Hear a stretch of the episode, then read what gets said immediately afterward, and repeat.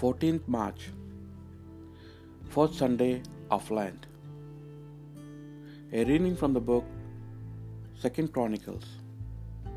All the heads of the priesthood and the people too added infidelity to infidelity, copying all the shameful practices of the nations and defiling the temple that the Lord has consecrated for himself in Jerusalem.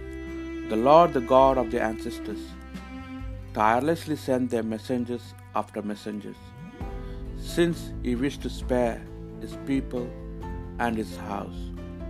But they ridiculed the messengers of God. They despised his words.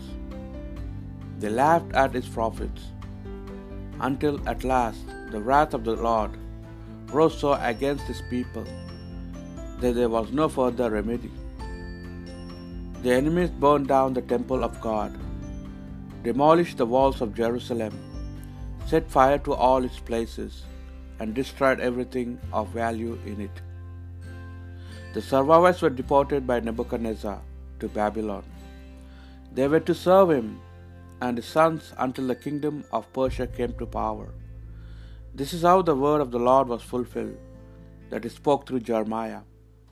Until this land has enjoyed its Sabbath rest, until seventy years have gone by, it will keep Sabbath throughout the days of its desolation. And in the first year of Cyrus king of Persia, to fulfill the word of the Lord that was spoken through Jeremiah, the Lord roused the spirit of Cyrus, king of Persia, to issue a proclamation and to have it publicly displayed throughout his kingdom. Thus speaks Cyrus, king of Persia The Lord, the God of heaven, had given me all the kingdoms of the earth. He has ordered me to build him a temple in Jerusalem, in Judah.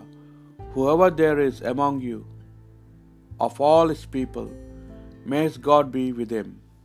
Let him go up. The word of the Lord. St. Paul letter to Ephesians. God loved us with so much love that he was generous with his mercy. When we were dead through our sins, he brought us to life with Christ. It is through grace that we have been saved, and raised us up with him and gave us a place with him in heaven, in Christ Jesus. This was to show for all ages to come, through his goodness towards us in Christ Jesus, how infinitely rich is in grace, how infinitely rich he is in grace, because it is by grace that you have been saved, through faith, not by anything of your own, but by a gift from God, not by anything that you have done, so that nobody can claim the credit. We are God's work of art, created in Christ Jesus, to live the good life as from the beginning He had meant us to live it. The Word of the Lord. The Holy Gospel according to John.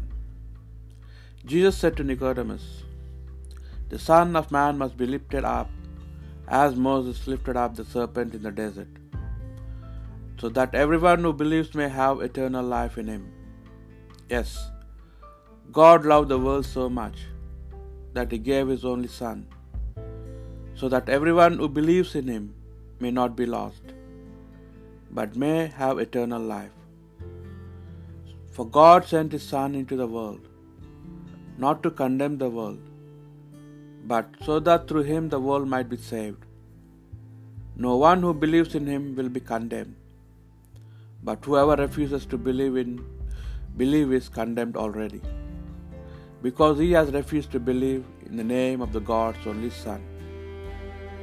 On these grounds is sentence pronounced that though the light has come into the world, men have shown they prefer darkness to the light because their deeds were evil. And indeed, everybody who does wrong hates the light and avoids it, for fear his actions should be exposed. But the man who lives by the truth comes out into the light, so that it may be plainly seen that what he does is, do- is done in God. The Gospel of the Lord.